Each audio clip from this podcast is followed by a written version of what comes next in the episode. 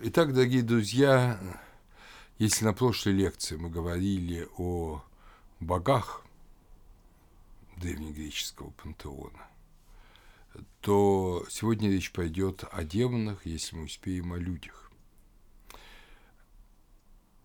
Для Гомера боги, Теи, и демоны, демон, это взаимозаменяемые понятия. Великими демонами именуют и Зевса, и Посейдона. Удивительным образом и Плутарх, как вы помните, богослов уже первого века и второго века после Рождества Христова, делает то же самое в Осирисе и Изиде, он большинство э, греческих богов именует тоже великими демонами. То есть для греческого уха эти два понятия были всегда взаимозаменяемы, но в то же время уже у Гесиода они отличаются. Демоны – это важно. Демоны тоже божества, но божества, если угодно, второго порядка. Вот посмотрим, как об этом говорит Платон устами Сократа в апологии Сократа. Это нас сразу ведет просто вот мир греческой религии V века до Рождества Христова. Вот так это все и понимали. Ответь мне хотя бы вот на что. Бывает ли, чтобы кто-нибудь признавал знамения демонов, а самих демонов не признавал? Надо вам сказать, что в этом переводе э, слово «демон» переведено словом «гений», то есть переведено словом римского, латинского языка. Но на самом деле э, используется слово «демонон». Поэтому я буду использовать слово «демон». А самих демонов не признавал. Нет, не бывает. Наконец-то. Как это хорошо, что Афине тебя заставили отвечать. И так ты утверждаешь, что знамения демонов я признаю и других учу узнавать их, все равно новые ли они или древние, я знамения демонов признаю, и в своей жалобе ты подтвердил это клятвою. Если же я признаю знамения демонов, то мне уж никак нельзя не признавать э, их самих. Разве не так? Конечно, так. Полагаю, что согласен, раз не отвечаешь. А не считаем мы демонов либо богами, либо детьми богов? Да или нет? Конечно, считаем. Вот положительный ответ. Так, э, так что демоны или боги, или дети богов. Итак, если демонов я признаю чем-то согласен, а демоны – это некие боги, то выходит так, что я сказал, что если демоны – это как бы побочные дети богов от нимф или от кого-нибудь еще, как гласят предания, то какой же человек, признавая детей богов, не будет признавать самих богов? Ну и так далее. Вы помните, что э, Сократ был обвинен в том, что он не почитает богов. А он как раз говорит о том, что я почитаю богов, я даже почитаю своего демона, того демона, который есть у меня. Э, вы помните, что как раз в апологии он рассказывает, что у него есть Эвдемон, он благой демон, который ему всегда нашептывает то, что ему не надо. То есть он ему говорит, вот от этого воздержись, вот это не делай. Он никогда ему не говорит то, что надо делать. Оно всегда его предостерегает от того, что не надо делать, и он всегда его слушает. То есть э, Сократ, этот величайший мудрец древности, совершенно серьезно говорил о том, что вот есть в нем некий дух, который помогает ему не совершать дурных поступков. Кроме того, он говорит, что демоны – это боги или побочные дети богов. И это вера повсеместно в то время. Всякие нимфы, другие духи – это демоны. Они все именовались этим словом. Еще интереснее понимание демонов у Гесиода, это раньше Платона. Безусловно, Платону известна поэма Гесиода «Труды и дни», в этой поэме говорится, мы потом уже, когда будем говорить о людях, прочтем этот э, раздел целиком, он очень важен, это раздел о пяти веках И, кстати говоря, золотой век происходит оттуда. Но пока посмотрим только первый момент. Это золотой век. После того, как Земля поколение это покрыло, первое поколение людей, еще эпохи Крона, еще до Зевса, Опять же интересная тема, и опять же мы ее коснемся позже. Но пока заметим только одно. После того, как Земля поколение это покрыло, в благостных демонов все превратились они на земельных. Волей великого Зевса людей на земле охраняют. Зорко на правые наши дела и неправые смотрят.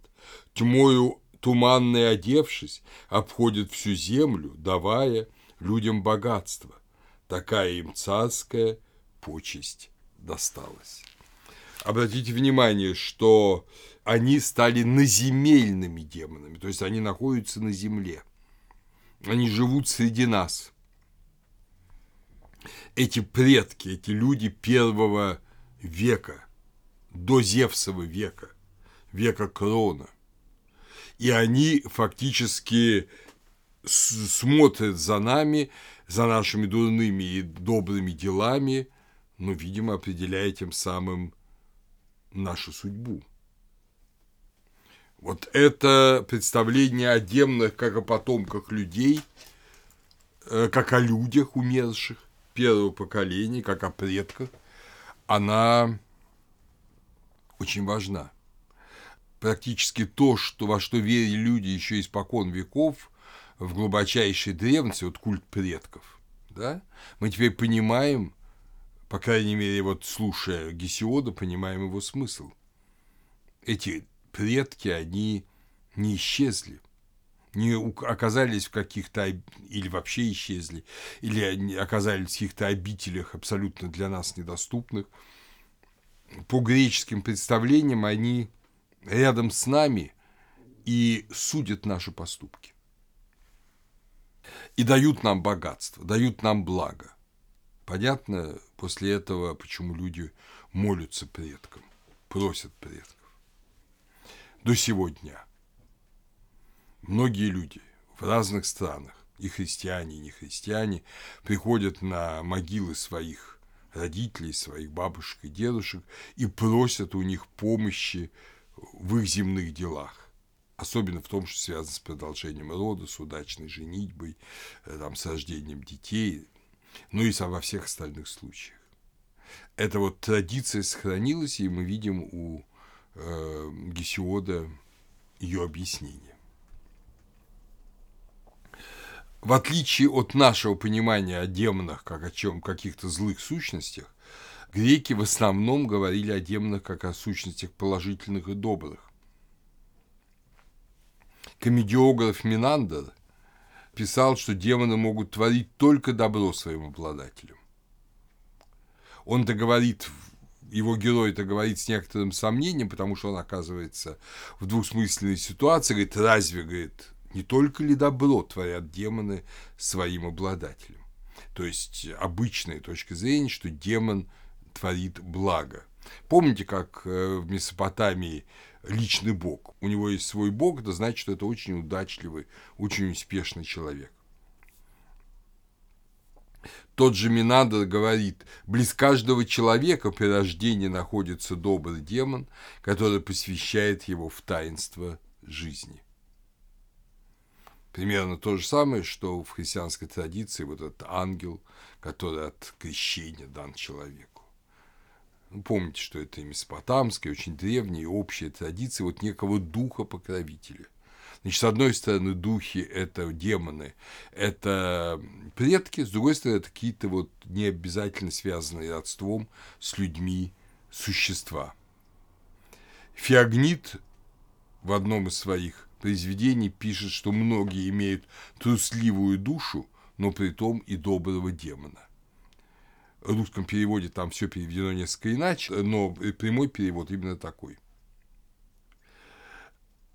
Еще сильнее мистический мыслящий поэт Пиндер говорит в пятой пифийской песне, 122 строка, «Мощный дух Зевса, кормче при демоне тех, кто ему любезен. То есть, оказывается, демоны действуют не сами по себе, добрые демоны, а они направляются Зевсом. И те, кто любезны Зевсу, их демоны добрым делам направляют самим Зевсом. Это, например, так же, как мы говорим, что ангел-хранитель, он не действует сам от себя, а он э, человеку сообщает волю Божию и охраняет его по воле Божьей. Э, в греческом доме всегда существовали приношения доброму демону, эвдемону, эвдемония.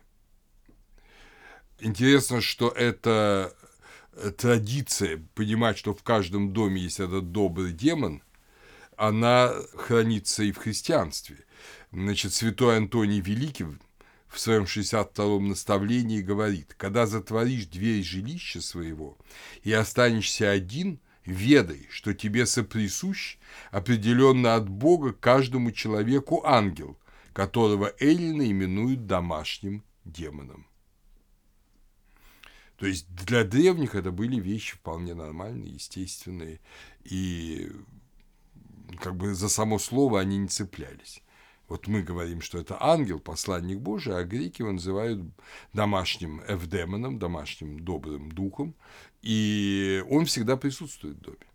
Но, естественно, своими гнусными и злыми поступками ты его можешь изгнать. И тогда дом теряет свою вот эту радостную, как любят у нас сейчас говорить, используя термины всех религий, радостную ауру. Вот радостный вот этот внутренний мир – он становится мрачным, потому что добрый дух ушел из этого дома из-за наших дурных дел, как из-за дурных дел он уходит из человека. Существовали определенные традиции почитания добрых демонов. Например, в Биотии при первой пробе молодого вина, в Афинах после еды всегда небольшое возлияние демону чистым э, вином – Добрый демон был и у человека, и у города, и у любого места, и у того или иного рода, той или иной фамилии. Фамилия тоже не просто механическая смена поколений. Фамилия, если она своими злодеяниями не отогнала доброго демона, а есть фамильные злодеяния, семья Медичи, да, то тогда вот из поколения в поколение добрый дух по греческим представлениям, он э, покровительствует и заботится о семье. Такой ужасный человек, как император римский Нерон, именовал себя добрым демоном Вселенной. Ну, как говорится, диктаторы, как вы знаете, всегда склонны к некоторым преувеличениям на свой счет если мы посмотрим диалог Платона Федор, то там очень хорошо сказано о том, как вот это поклонение духам реально происходило в Афинах эпохи Сократа и Платона. Из Ликия, из того места, где потом возник лицей Аристотеля, Сократ вместе с Федором идут э, пройтись по долине реки Ахилоя.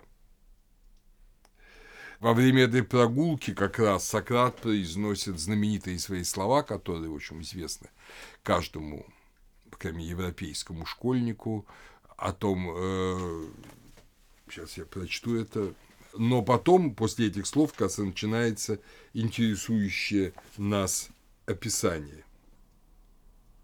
Значит, слова эти следующие, они действительно замечательные. То они идут по долине Ахиллоя, наслаждаются красотой. Надо вам сказать, что Сократ, э, в общем, был такой совершенно городской житель. Он не любил даже выходить за стены города. И поэтому он совершенно потрясен красотой, вот открывшейся природной. «Я исследую самого себя», — говорит Сократ. «Чудовище ли я, замысловатее и яростней Тифона?» Вы помните, этот страшный дух, ну, аналог сета в греческой традиции. Или же существо более кроткое и простое, и хоть скромное, но по своей природе причастное к какому-то божественному уделу. И после этого он тут же переходит. Но, между прочим, друг мой, не это ли дерево, к которому ты нас ведешь? Оно самое. Клянусь Герой, прекрасный уголок. Этот платан такой развесистый и высокий, а разросшаяся тенистая верба великолепна, она в полном цвету, все кругом благоухает. И что за славный родник пробивается под платаном? Вода в нем совсем холодная, можно попробовать ногой. Судя по изваяниям дев и жертвенным приношениям, видно здесь святилище каких-то нимф и ахиллоя, ну, бога реки. Да если хочешь, ветерок здесь прохладный и очень приятный, по-летнему звонко вторит он ходу, хору цикад. А самое удачное – это то, что здесь на пологом склоне столько травы, можно прилечь, и голове будет очень удобно. Право, ты отличный проводник, милый Федор. Вот мы с вами на секундочку погрузились, э, конечно, сейчас, увы, на этом месте мы найдем только новостройки города Афин и ничего подобного платану, вербам, э, роднику холодному, уж тем более святилищу нимф, нимфеуму, не найдем. Но вот как раз классическое описание сельской местности.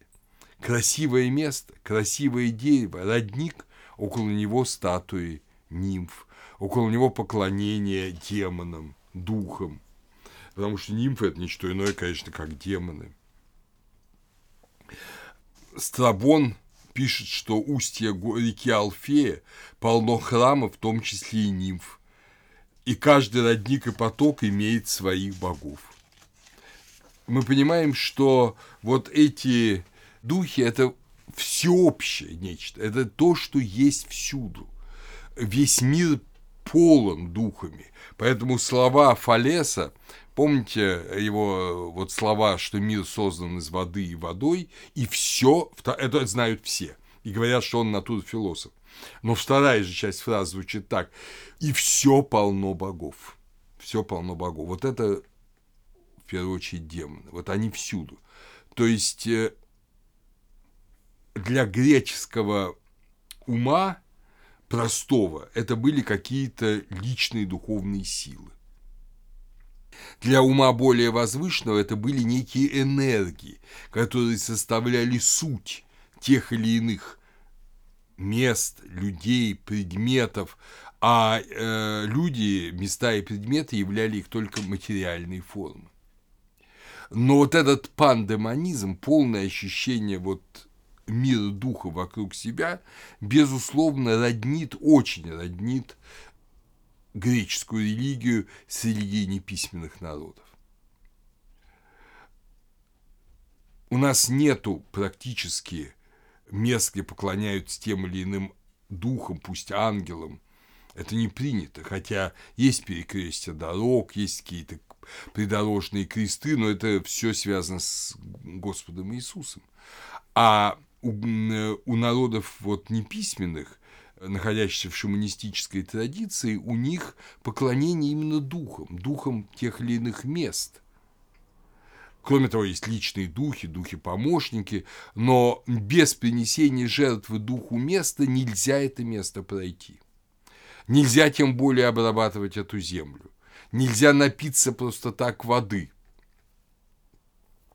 Все связано с миром духа. И мы видим, что то же самое в греческой традиции, в греческой религии. Она полна вот этого демонического, не в негативном смысле, демонического такого духа. На каждом шагу грек чувствовал себя вот в контакте с теми или иными силами, и даже внутри себя – но кроме добрых духов были и злые духи. Како демонон. Кокос плохой, како демонон.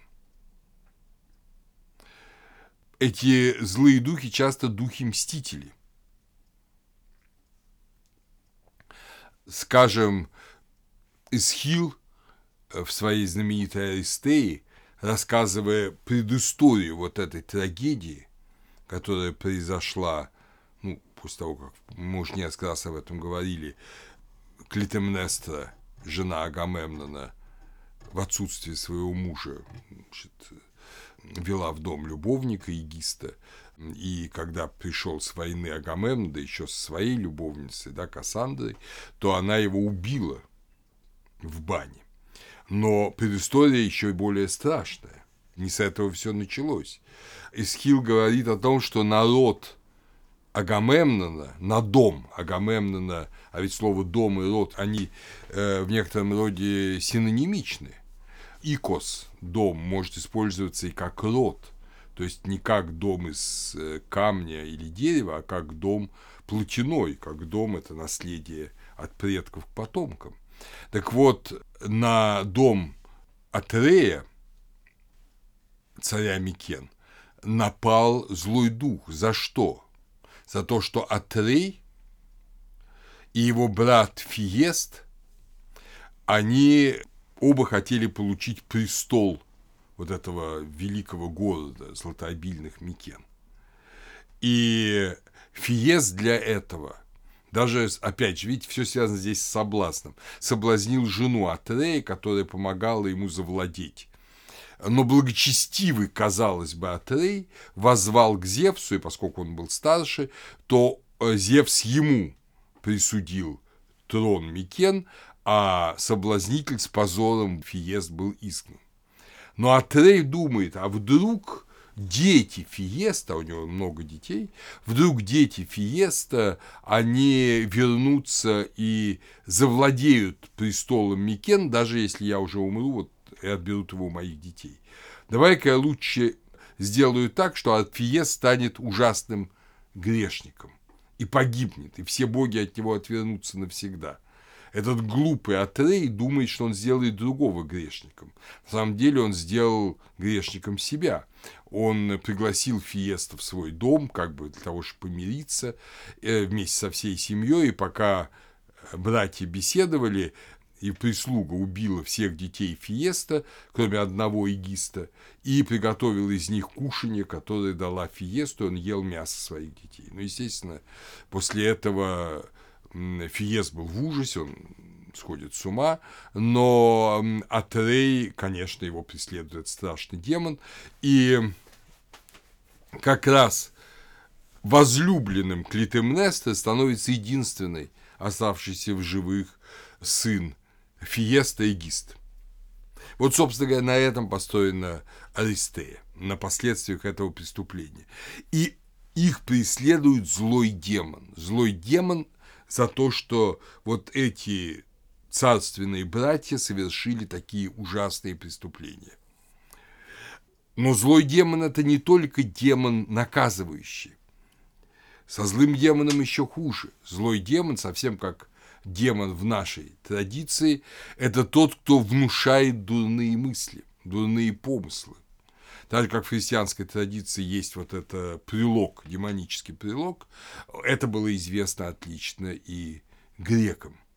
Такой демон, внушающий дурные мысли, именовался Аластор.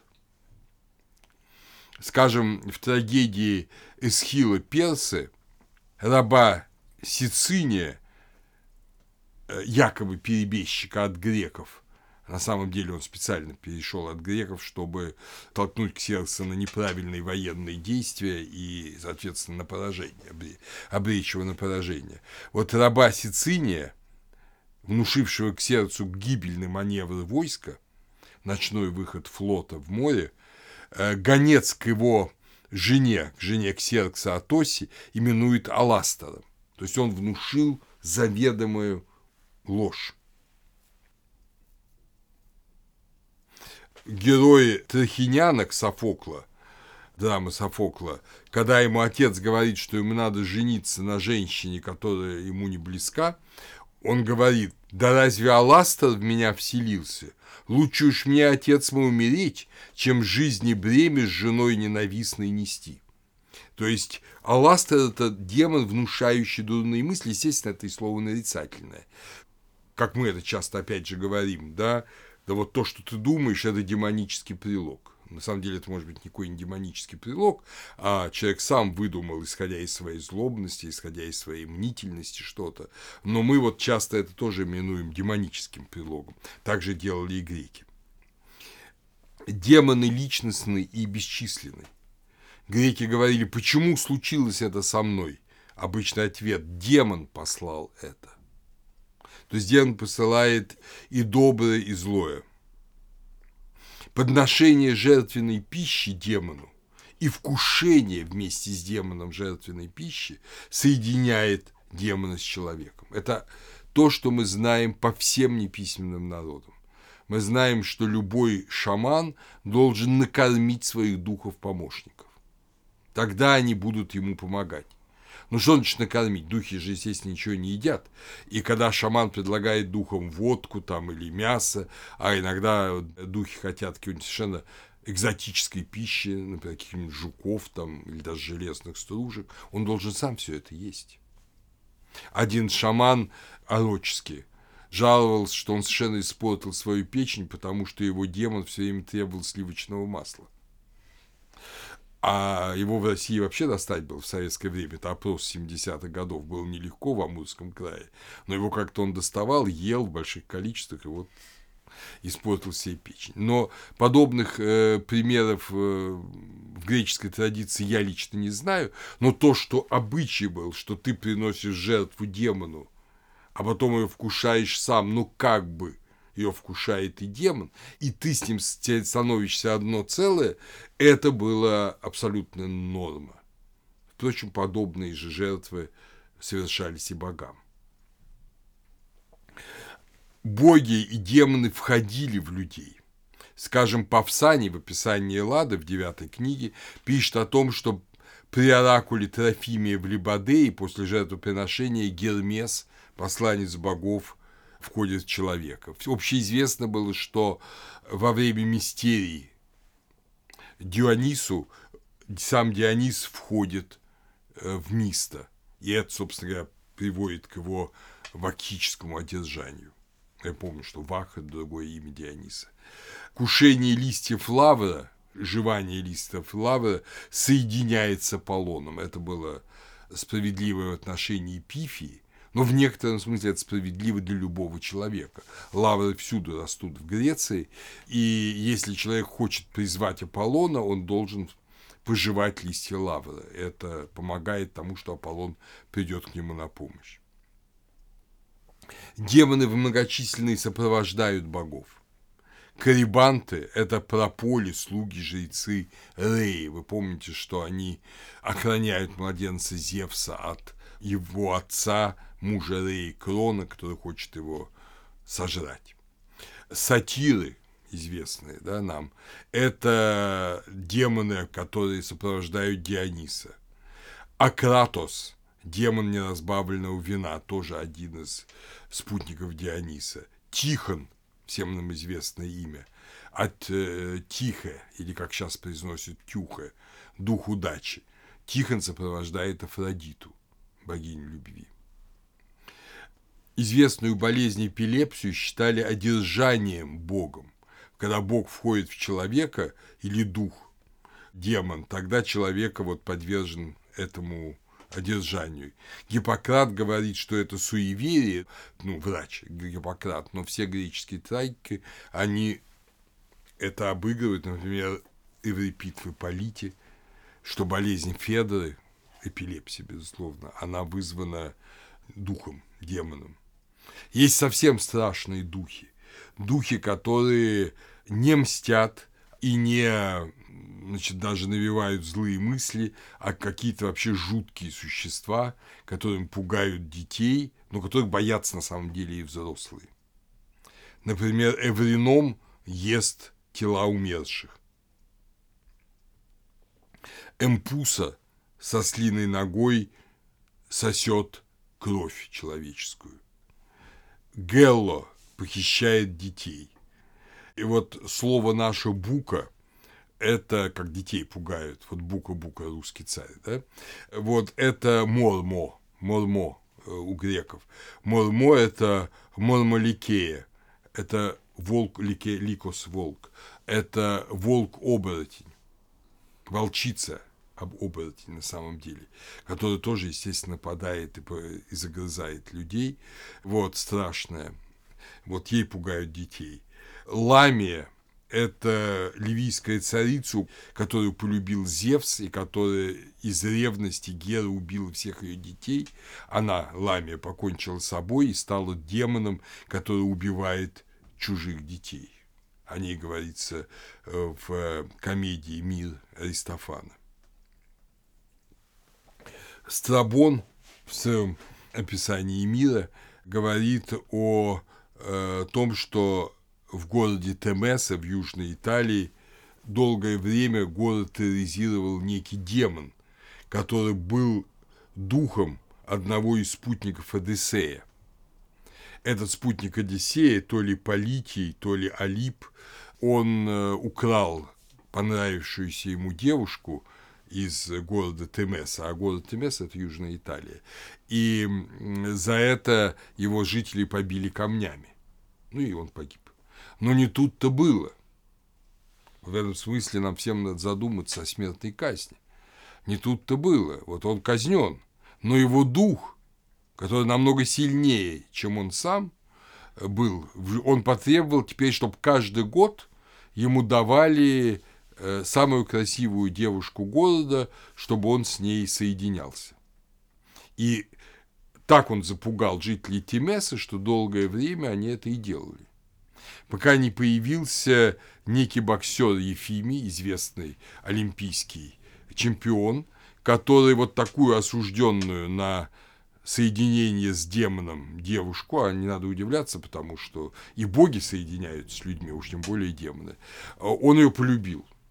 И тогда он сказал жителям Тимесы, чтобы те все делали как надо, эту девушку привели в храм, ну, как полагается, э, вот для этого Э, соединение, а сам облачился в воинские доспехи, и когда появился этот дух, он э, на него набросился с мечом и привел его в такой ужас, духа уже тот раз-то нельзя, привел его в такой ужас, что этот дух бросился в море и исчез навсегда, и Тимеса осталась свободной.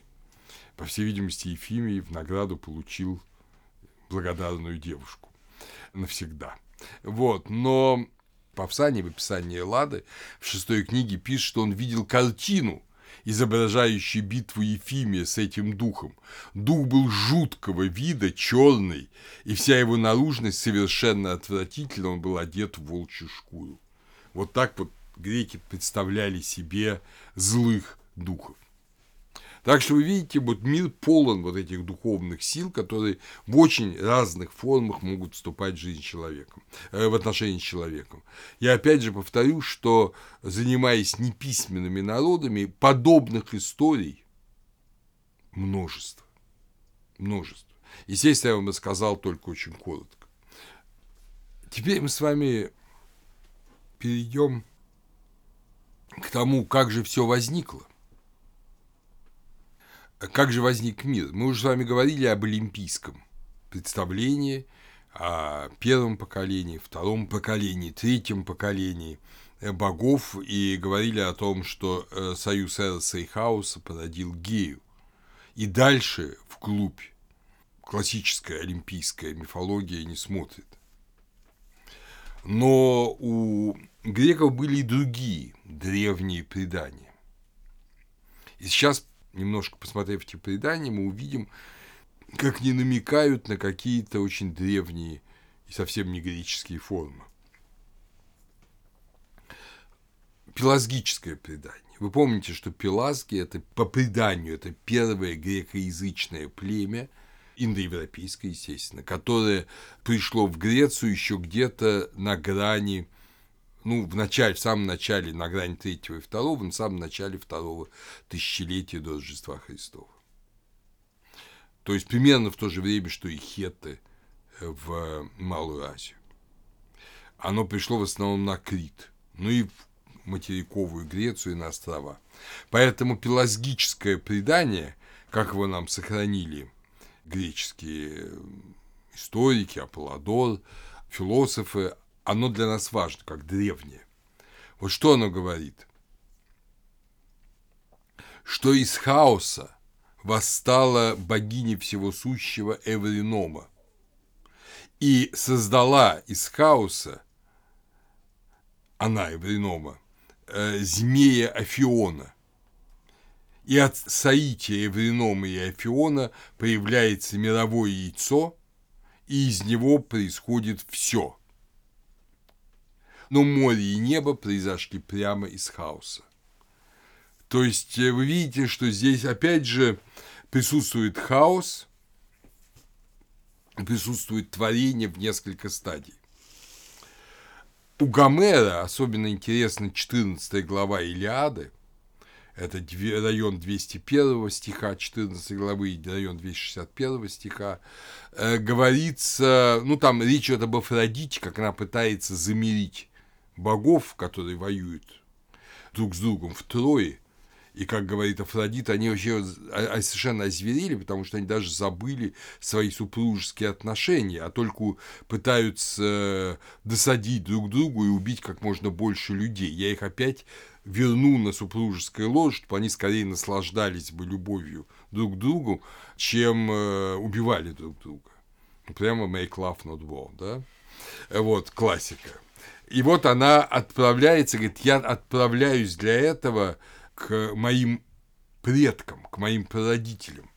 Э, прямо это звучит так. Я отхожу далеко к пределам земли многодарной, видеть бессмертных отца океана и матерь Тефису,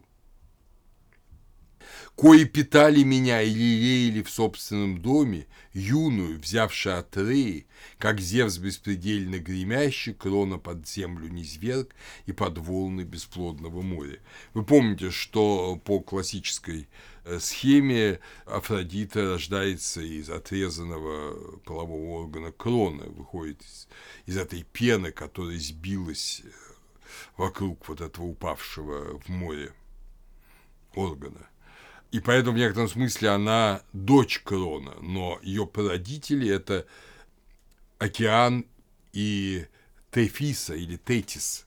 Вообще, это просто э, Гнедич так перевел. Тетиса, а Теф, э, Тетис.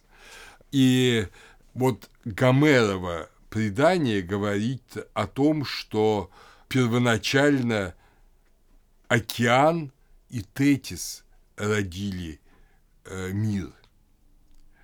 И священная ночь. Священная ночь – это особое, совершенно особое э, никс, это совершенно особое явление, существо. Это тьма, в которой рождается мир.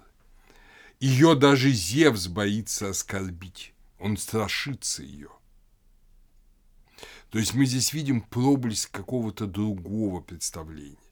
Гомер, это много раз я говорил, это говорят, естественно, все специалисты по греческой религии, Гомер соединяет две традиции. Традицию своего времени, в общем, пандемонистическую традицию, и традицию, так или иначе пришедшую в мифах и преданиях от э, второго тысячелетия Крита-Микенскую традицию. И вот это, по всей видимости, Крито-Микенская традиция, древнейшая традиция. Последний схоларх платоновской школы, Дамасский, который родился в 458 году и умер после 538 года в Египте, то есть последний языческий мудрец, великий такой, известный. Э, сохранились некоторые его произведения, в том числе комментарии на диалог Парменид Платона, развернутый комментарий. Так вот, там он также говорит о древних верованиях, он им пытается дать всем такие очень глубокие философские обоснования, иногда очень интересные. Но он говорит о том, что время Хронос, Хронос в божественном эфире сотворил серебряное яйцо. И из этого серебряного э, яйца вышел перворожденный протагон. Его никто не видел своими очами, разве одна священная ночь, а все прочие дивились, созерцая невероятный свет в эфире, так отражались лучи от его тела. Эти же слова, я не буду говорить э, о комментариях Дамаске, э, в общем, они нам сейчас не так интересны, они, безусловно, поздние, хотя и интересные, и глубокие сами по себе. Если мы бы занимались неоплатонизмом, может быть, о них бы стоило сказать. О том же самом говорит христианский апологет Гермий, в его произведении о смеянии языческих философов около 180-200 года написанном, он как раз рассказывает этот же миф, как наиболее глубокий миф, как наиболее глубокое предание язычества. Он смеется над ним, ну, как говорится, как раз э, зря особо смеется, потому что на самом деле в нем глубина огромная. И мы видим здесь, что ночь и океан, где рождается все, и время, которое, я думаю, не случайно тут появляется, потому что на самом деле время вот в этом первоначальном и изначальном смысле является образом как раз без времени, образом того, когда времени еще не было. Вот ночь и океан, и Хронос – это образы небытия. И мы же помним библейская тьма над бездною, помним Нун как образ, вот этот океан – водная бездна как образ божественного инобытия в Египте. Помним, что Дух Божий носился над водами в Библии, но нигде не сказано, что воды были сотворены. Вначале сотворил Бог небо и землю, земля была безвидна и пуста, и Дух Божий носился над водами. А когда были сотворены воды? Конечно, с точки зрения библейской космогонии и христианской интерпретации этой библейской космогонии Бог сотворил все – и воду, и землю, но и было древнее предание, которое вот проявилось и у Гомера, и которое помнил до конца язычества, да, Дамаскиос, да, Дамаски, о том, что вот бытие возникло из вот этой водной бездны. И тут как раз надо вспомнить город Дельфы, место Дельфы. Из всех греческих городов, из всех греческих поселений, это место у подножия Парнаса, то есть даже не совсем у подножия, но на отрогах Парнаса на высоте примерно 700 метров над уровнем моря, оно выделялось еще в крито-микенский период и говорил, что это пуп Земли, это центр Земли. И те, кто путешествовали в Дельфы, они видели несколько этих скульптурных изображений пупа Земли в виде такого круглого конуса.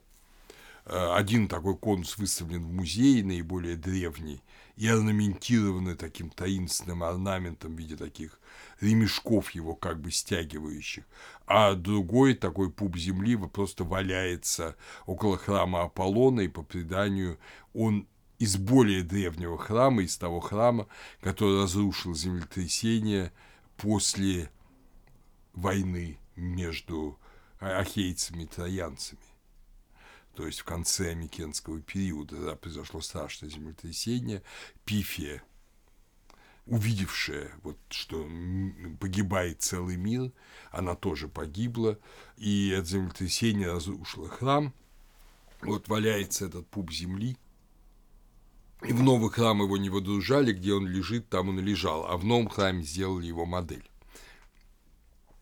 Так вот, э, что такое этот амфалос тис гис, то есть пуп земли, гис кея, земля, да, это то, где соединяется небо и земля. Ведь пуповина – это не просто центр, ну, там, скажем, человеческого тела. Конечно, нет. Пуповина – это то, чем ребенок и мать соединены вместе. Если мать – это вот эта бездна, ночь, океан, тьма, а дитя этого мир, то должно быть соединение этих миров. И вот оно как раз в Дельфах. Потом, когда мы будем говорить с вами о таинствах, мы будем более подробно говорить. Но важно, что в Дельфах присутствует как главная святыня храма Аполлона, а как э, еще э, весьма почитаемые святыни – это храм Афины, Афины Пранаи, предхрамовый, это мать земля или мать вот изначальная, и это храм Диониса. Он почти не сохранился, но он был, его место нам известно. Так что греки почитали Дельфы, причем все без э, исключения. Не то, что каждый, вот в Египте таким центром, из которого возник мир, каждый город, каждая провинция считала свой храм. От храма Иситы в Филе до храмов э, уже в Дельте. Но э, в Греции, хотя большинство жрецов бы сказали, что истинным центром является, конечно, Гелиополь. Но греки не сомневались, что пупом земли является именно Дельфы. И поэтому в Дельфах было прорицалище Аполлона, которое почиталось на всем Восточном Средиземноморье и даже в Италии. И цари Египта, цари, там царь Крес из Малой Азии, этрусские цари из Италии посылали с вопросами к Пифии узнать те или иные важные для себя ну, какие-то факты. Очень часто это было связано с тем, как очиститься как раз от преступления совершенного. И мы вот по этому почитанию пупа земли до самого конца, до конца V века, до самого конца греческой, дохристианской, нехристианской истории, мы видим, что вот идея творения, она была, конечно, глубже глубже этих э, представлений олимпийских. Она уходила во второе тысячелетие представлениями, близкими к египетским, представлениями о э, вот этой бездне, из которой возникает мир и возникает человек. Что же касается происхождения человека, то того внимания к происхождению человека, который уделяется в Месопотамии, вы помните, да, историю создания человека, она есть в шумерских, в э, акадских преданиях или в Библии. Особенное внимание к созданию человека. Собственно, Библия, ну, книга Бытия, она вся о создании человека и о грехопадении человека. Она о человеке. Вот в Греции такого внимания не было. И это не уникально, это не исключительно. В Египте мы не знаем ни одного мифа о создании человека. Мы знаем миф предания об избиении человечества Сахмет за его какие-то грехи, за то, что не восстали на Бога. Кстати, это предание мы сейчас увидим в очень измененной форме, присутствует и у греков. Но мы не знаем о творении человека. Когда мы берем мифы, помните, хетские или угорицкие, там тоже говорится о человеке как уже о факте. О творении человека специально не говорится. То же самое в Греции. И это интересный факт. Понимаете, человек, вроде бы, тебе же интересно, как ты возник, каков ты, но об этом не говорится.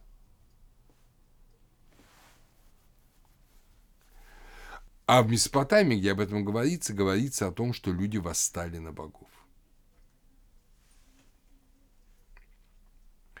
Что они шумели, и люди и боги хотели уничтожить, но не смогли там, и так далее.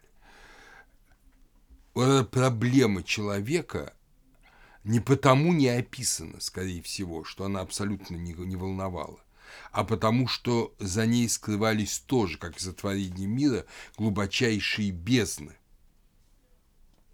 Мир Челиада прямо говорит о том, что Проблема создания человека, кажется, не очень занимала греков, им более было интересно происхождение тех или иных этнических сообществ, городов, династий.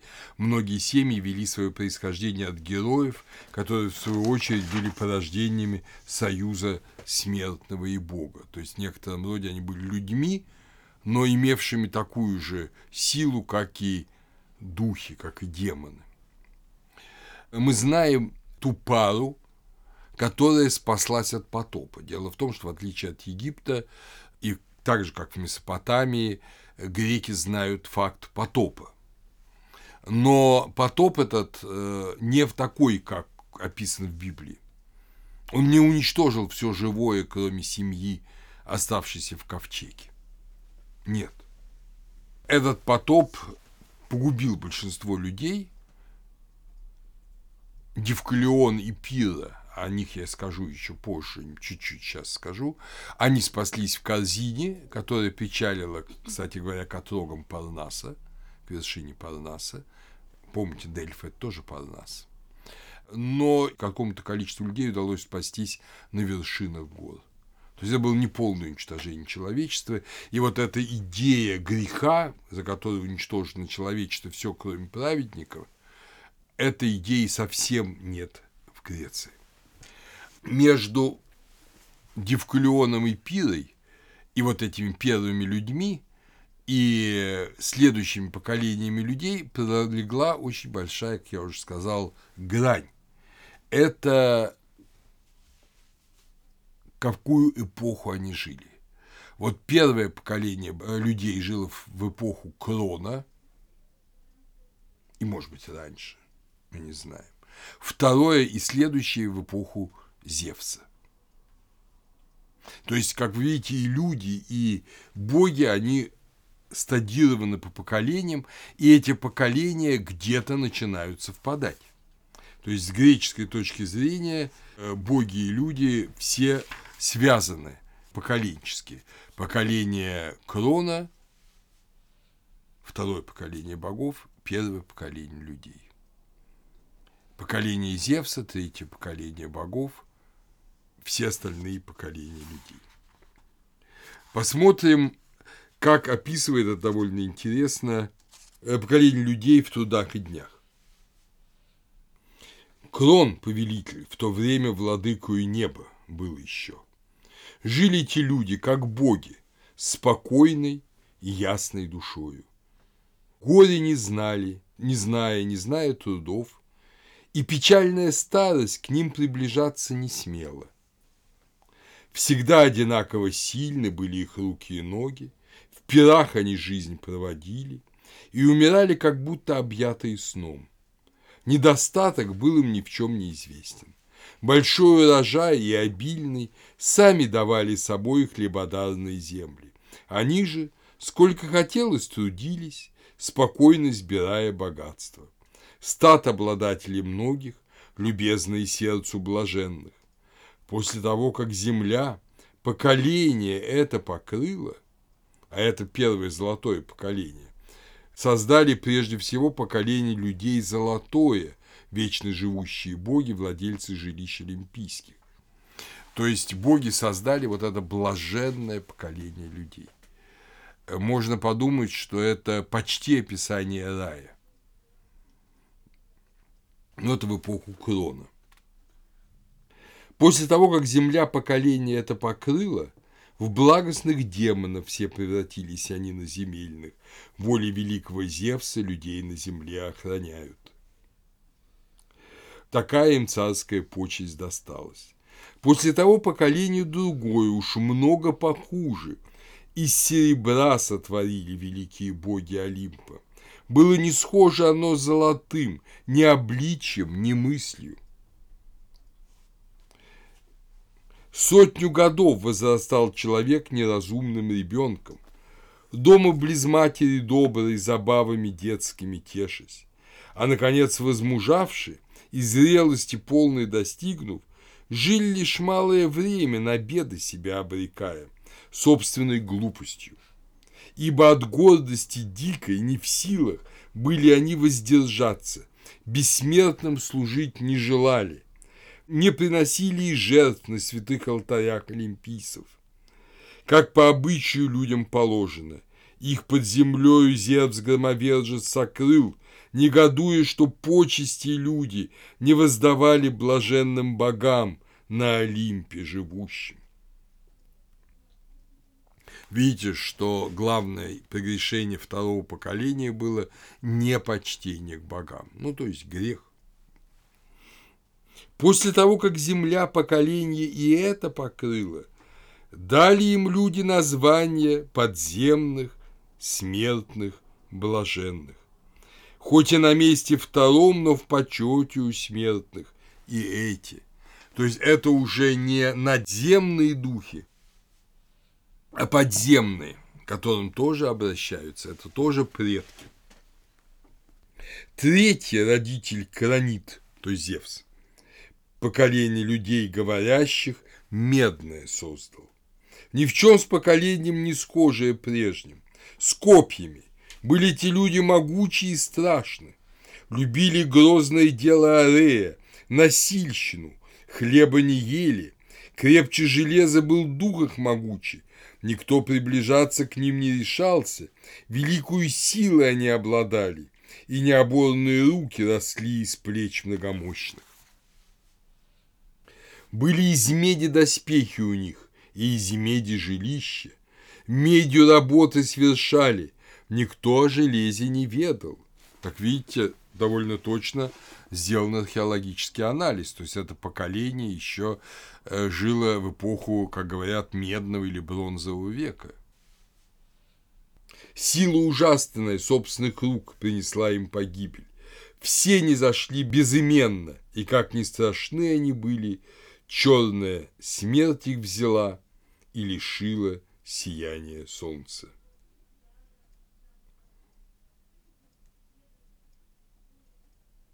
После того, как земля поколение и это покрыла, снова еще поколение четвертое создал Кранион, на многодарной земле справедливее прежних и лучше, славных героев божественный род. Называют их люди полубогами. Они на земле обитали пред нами. Грозно их погубила война и ужасная битва. Кадмовой области славные одни свою жизнь положили из-за Эдиповых стад, подвязаясь у фив семивратных. Втрое другие погибли на черных судах, переплывшие ради прекрасноволосой Елены через бездны морские. Многих в кровавых боях исполнение смерти покрыло. Прочих границам земли перенес громовержец Кранион, дав пропитание им и жилище отдельно от смертных. Сердцем ни дум, ни заботы не зная, они безмятежно близ океанских пучин острова населяют блаженных. Трижды в году хлебодарная почва героям счастливым, сладостью равные меду плоды в изобилии приносит. То есть, видите, это некий новый рай. Это острова блаженных под властью крона, по преданию, то есть Крон, который был низвергнут, его потом сделали царем островов Блаженных, и там живут эти вот герои. Туда, кстати, был перенесен Минилай со своей супругой Еленой, которые воссоединились после поражения троянцев. Но это четвертое поколение. Пятое, естественно, это уже нынешнее поколение. Если бы мог я не жить с поколением пятого века, восклицает Гесиод. Раньше его умереть я хотел бы или позже родиться. Землю теперь населяют железные люди. Не будет им передышки ни ночью, ни днем от труда и от горя, и от несчастий. Заботы тяжелые боги дадут им. Дети с отцами, с детьми их отцы сговориться не могут. Чуждыми станут товарищ товарищу, гостю хозяин. Больше не будет меж братьев любви, как бывало когда-то. Старых родителей скоро совсем почитать перестанут. Будут их яро и зло поносить нечестивые дети, тяжкую бранью, не зная возмездия богов. Не захочет больше никто доставлять пропитание родителям старым, Правду заменит кулак, города подпадут разграблению, и не возбудит ни в ком уважения, ни клятва хранитель, ни справедливый, ни добрый, скорее наглецу и злодею станет почет воздаваться. Где сила, там будет и право, стыд пропадет, человеку хорошему люди худые, лживыми станут вредить показаниями, ложно кляняся. Следом за каждым из смертных бесчастных пойдет неотвязно зависть злорадная и злоязычная с ликом ужасным. И на Олимп тогда вознесутся от смертных совести стыд, Лишь одни жесточайшие тяжкие беды людям останутся в жизни, от зла избавления не будет. Вот это пишет Гесиот в седьмом веке до Рождества Христова. Согласитесь, что прошло уже, да, 2700 лет, а в общем, ВОЗ и ныне там. Вот это описание Железного века. Но здесь мы должны увидеть две очень важные вещи. Первая важная вещь – это то, что деградирует человечество. Каждое следующее поколение хуже предыдущего. Они все созданы Зевсом, поколение создано Зевсом. Но почему деградируют? Ну, или Кроном, или Ураном и Геем. Но почему деградируют поколения? Не сказано. Но каждое хуже предыдущего. То есть идея вот этого работы первородного греха, я говорю, величайшее открытие, ну, сказано в Ветхом Завете и открыто заново христианством, вот этой идеи нет. Но факт деградации человечества признан. То есть, посмотрите, то, что написал Гесиот, это было нормой греческого сознания до конца дохристианского мира. И греки знали, что они живут в самую худшую эпоху, что все хорошее позади. Если в 18-19, даже в первой половине 20 века люди жили идеей прогресса, что все хорошее впереди, а теперь, после двух мировых войн и их ужасов, мы и там тоталитарных режимов, Холокоста, мы скорее тоже склонны думать, что рай был раньше. Белипок, прекрасное время было раньше. Но это как бы новое наше суждение, мы еще с ним не освоились. Мы живем и в прогрессии, и в регрессии, и вообще не понимаем, как будет дальше. То греки твердо жили с идеей регресса, что все хуже и хуже. А почему хуже, непонятно. Почему люди все злее, почему люди все несправедливее, непонятно. Это не объяснено. Второй важный момент – это происхождение. Вот э, Аполлодор в мифологической библиотеке, она опубликована на русском языке в литературных памятниках, он как бы объединяет и описывает действительно все греческие предания. То, что у более ранних поэтов и даже у Гесиода и Гомера мы собираем по крупицам, здесь все собрано уже ну, ученым энциклопедистом.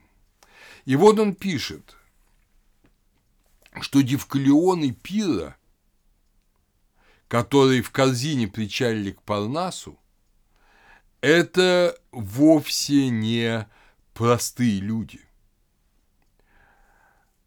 Они потомки, они дети Прометея, Девкалион – сын Прометея, Апира – дочь Прометея, брата Прометея. Вот они такие же дети второго поколения богов, как Зевс, Посейдон. Зевс, Посейдон, Гадес, там, это дети Крона.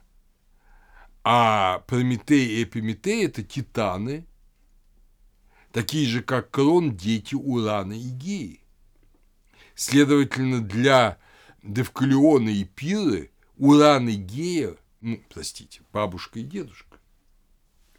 То есть это божественное происхождение людей. И вообще люди вот того первого поколения, золотого поколения, а именно это поколение, э, его представители Девкалиона и Пира, они божественны. Они дети титанов. Аполлодор это утверждает твердо. И он говорит о том, что уже после того, как Девкалион и Пира спаслись в этой корзине, приплыли к Парнасу, вода схлынула, от их брака возник, родился Элен, естественно, это грек, Эллос, да? от него родились Дорус, Хитос, Эол, Дарицы, Ионицы и Алицы. То есть э, греческое сознание, конечно, этого нет у Гомера. Но греческое сознание классического времени говорит о том, что греки имеют происхождение от первого поколения, от золотого поколения. Вот здесь-то между греками и варварами лежит грань. То есть это генетическое, как сейчас любят говорить, несходство. Но не только это. Дело в том, что Девкалион и Пира, увидев, что людей-то почти не осталось, они стали брать кости своей матери, как говорит Аполлодор, и бросать их в землю. А кто такая мать? А мать Гея. А ее кости – это камни. И они пускались с Парнаса, бросая за спину камни. И из камней, которые бросала Пира, появлялись женщины, а из камней, которые бросал Девкалион, появлялись мужчины. И таким образом появилось новое человечество. И новое человечество, оно уже земнородное, оно рождено от земли, оно не рождено от богов. Хотя, с другой стороны, ведь все боги, они тоже родились от Геи и Урана, и в этом смысле они тоже земнородные.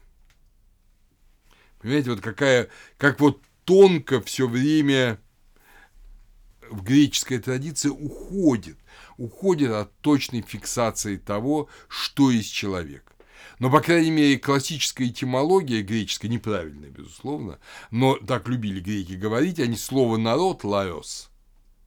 Вот, например, слово «Николай», да, это победитель народа, Николаис.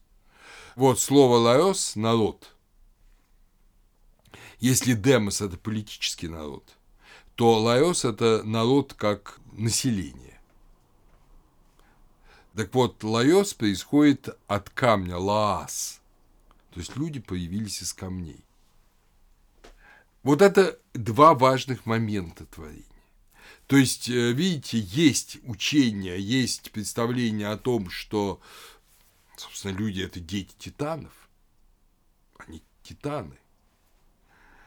И тогда многое становится понятным. Позднее стали говорить о том, что людей сотворил Прометей из глины. Но это уже, безусловно, реплика на христианское, на библейское, может быть, на месопотамское учение, что Прометей сотворил людей из глины. Но уже у великих трагиков Прометей заботится о людях. Рассказывает, что люди жили, ну, в общем, как скотина. Опять же, вспомните Э, в Месопотамии древнейшие шумерские предания говорят о том же самом, кстати, в Китае тоже. Люди жили как скотина, и Прометей дал им огонь и научил их техни, то есть всяким ремеслам, то, что у нас называют сейчас технология. Слово техни с этой на конце – это и искусство, и ремесло одновременно.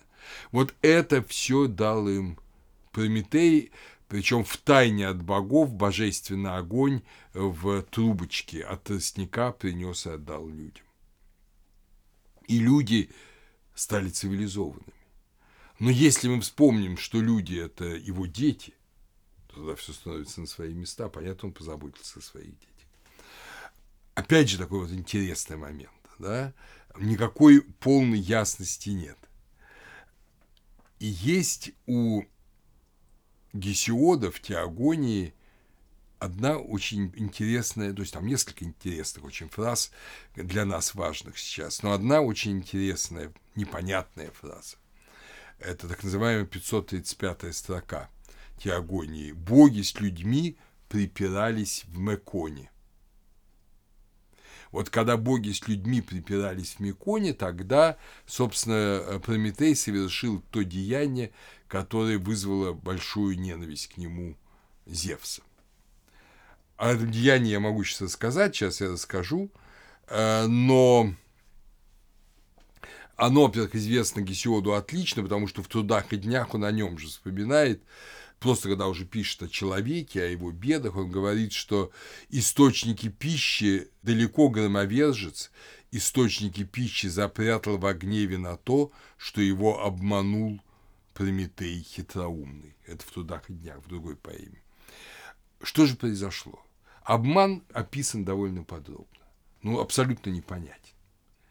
Обман э, заключается в том, что Прометей решил принести жертву Зевсу, фактически своему да, двоюродному брату, э, великому богу бессмертных и смертных.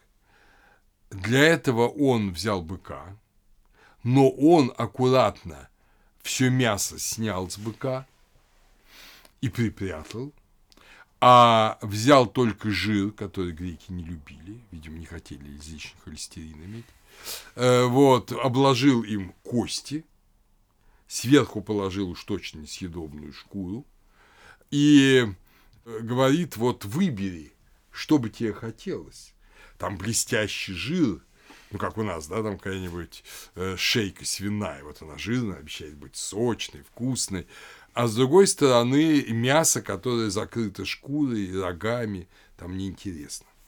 А под этим жиром нет никакого мяса, под ним только кости. Но Зевс-то все знает, все видит. Он понимает, как же говорит, ты меня, мерзавец, обманываешь? Что же ты делаешь? Вот за это я тебя накажу. Это подробно описано в в теогонии. И потом говорится, что но поэтому люди именно так приносят жертву богам. То есть богам сжигается тук, жир, а мясо люди едят сами, чтобы соединиться с богами. Ну, это известная жертва, она, собственно, это форма жертвы, там, в иудаизме это в ветхозаветном иудаизме это зебах, у греков она называлась тисия – обычная жертва соединения э, жертвователя и того, кому приносится жертва. И вроде бы совершенно нормально. Почему же это обман у Прометея? И причем тут люди, которые припирались с богами. Это не поясняется. Это тайна. Но какой-то конфликт богов и людей присутствует. И выходом из этого конфликта является значит, вот незавидная участь человека. Человек наказан. Наказан. Вот если мы посмотрим,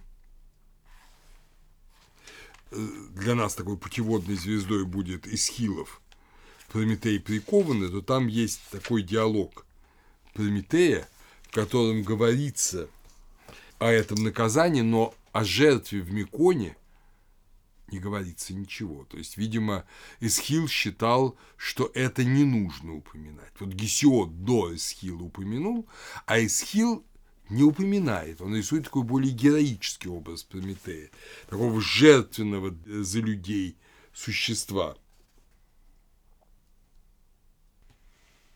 Из два успевшие на престол родительский, у Сесса Сразу должности и звания богам он роздал, строго между ними власть распределил. Ну, очень напоминает некоторых правителей. А человечьим племенем несчастным пренебрег он. Истребить людей хотел он даже. Не случайно потоп, да? Э, чтобы новый род растить. Никто, кроме меня, тому противиться не стал. А я посмел – я племя смертное от гибели в самовольно спас, за это и плачусь такими муками, что их и видеть больно, каково ж терпеть. Жалел я смертных, только самого меня не пожалели. Пытка беспощадная. То есть здесь это такой вот герой, помогающий человечеству. Таким он и вошел, собственно говоря, э, ну, в новое время, да, такой даже богоборец в некотором роде, бог-богоборец, такой смешной образ. Но на самом деле все не так просто. Вот боги с людьми припирались в Миконе, что-то не то было в жертве. И, кстати говоря, Платон в Протагоре рассказывает, что да, Прометей дал огонь и ремесла, но Зевс потом, смилостившийся над людьми, дал им политическое искусство. Таково представление о человеке. Как вы видите, оно неопределенное. Но идея того, что железный век, вот страшный железный век, он присутствует, оно постоянно имеется. Греки говорят о том, что в человеке, очень часто говорят, что в человеке есть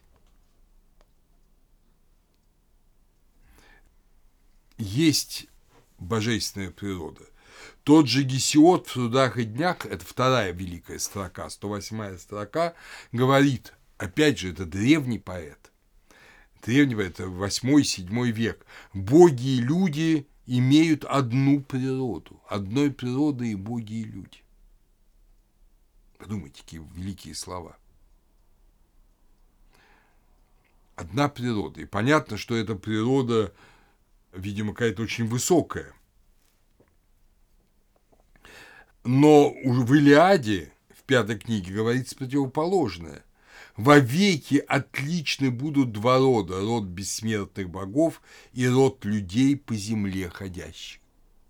То есть они имеют одну природу, но они вовеки будут различны. Между этой одной природой и реальным бытием произошел раскол. Боги одни беспечальны. А люди, а люди, они все поражены многими печалями. Такова судьба. Что-то произошло в Меконе. Это препирательство, о котором так смутно говорит Гесиот, так непонятно, и оно связано с жертвоприношением. И тот же Гесиот говорит, что люди второго Серебряного века вообще не приносили жертв богам, и за это были низвергнуты в Аид это говорит о каком-то вот понимании, что была эпоха сильного противления людей богам. Но люди и боги одного рода, и люди не свергнуты. Как мы бы сказали, что не свергнуты демоны. И несчастная, несчастная судьба людей во многом результат вот этого – Кстати говоря, то, что греки многие думали, что люди созданы Прометеем, об этом из земли, об этом говорит Лактанций в божественных наставлениях, э, причем говорит очень серьезно, что поэты греческие знают, что человек создан из земли, но думают, что Прометеем они не знают истинного Творца. Это божественное наставление 11, 10, 5, 6. Так что это знание было – и было знание божественной природы. Философ Эпиктет говорит, ты часть Бога, ты носишь в себе частицу Бога. Мы увидим потом в мистериях это обыгрывается постоянно. Но абсолютный лейтмотив – это то, что человек несчастен на земле. Человек предназначен не к счастью, а к горю. Я уже вам читал довольно много об этом, каких-то стихотворений греческих, но вы помните, например, Феогнида было бы лучше всего тебе смертно совсем не родиться, вовсе не видеть лучей ярко светящего дня, если ж родился пройти поскорее ворота Аида и под землей глубоко в ней погребенным лежать. Вот такие вот страшные вещи. Спор с богами возможен, в Одиссее, в четвертой книге Одиссея описывается, что герой Аякс спорит с Посейдоном. Но результат этого спора – безумие Аякса. боги награждают безумием тех, кто спорит с ним. А те, кто их пытаются оскорбить богов, тем в потустороннем мире определены страшные наказания. Это Сизиф, это Тантал. Так что человек как бы обанкротился. Он находится в крайне уязвленном положении.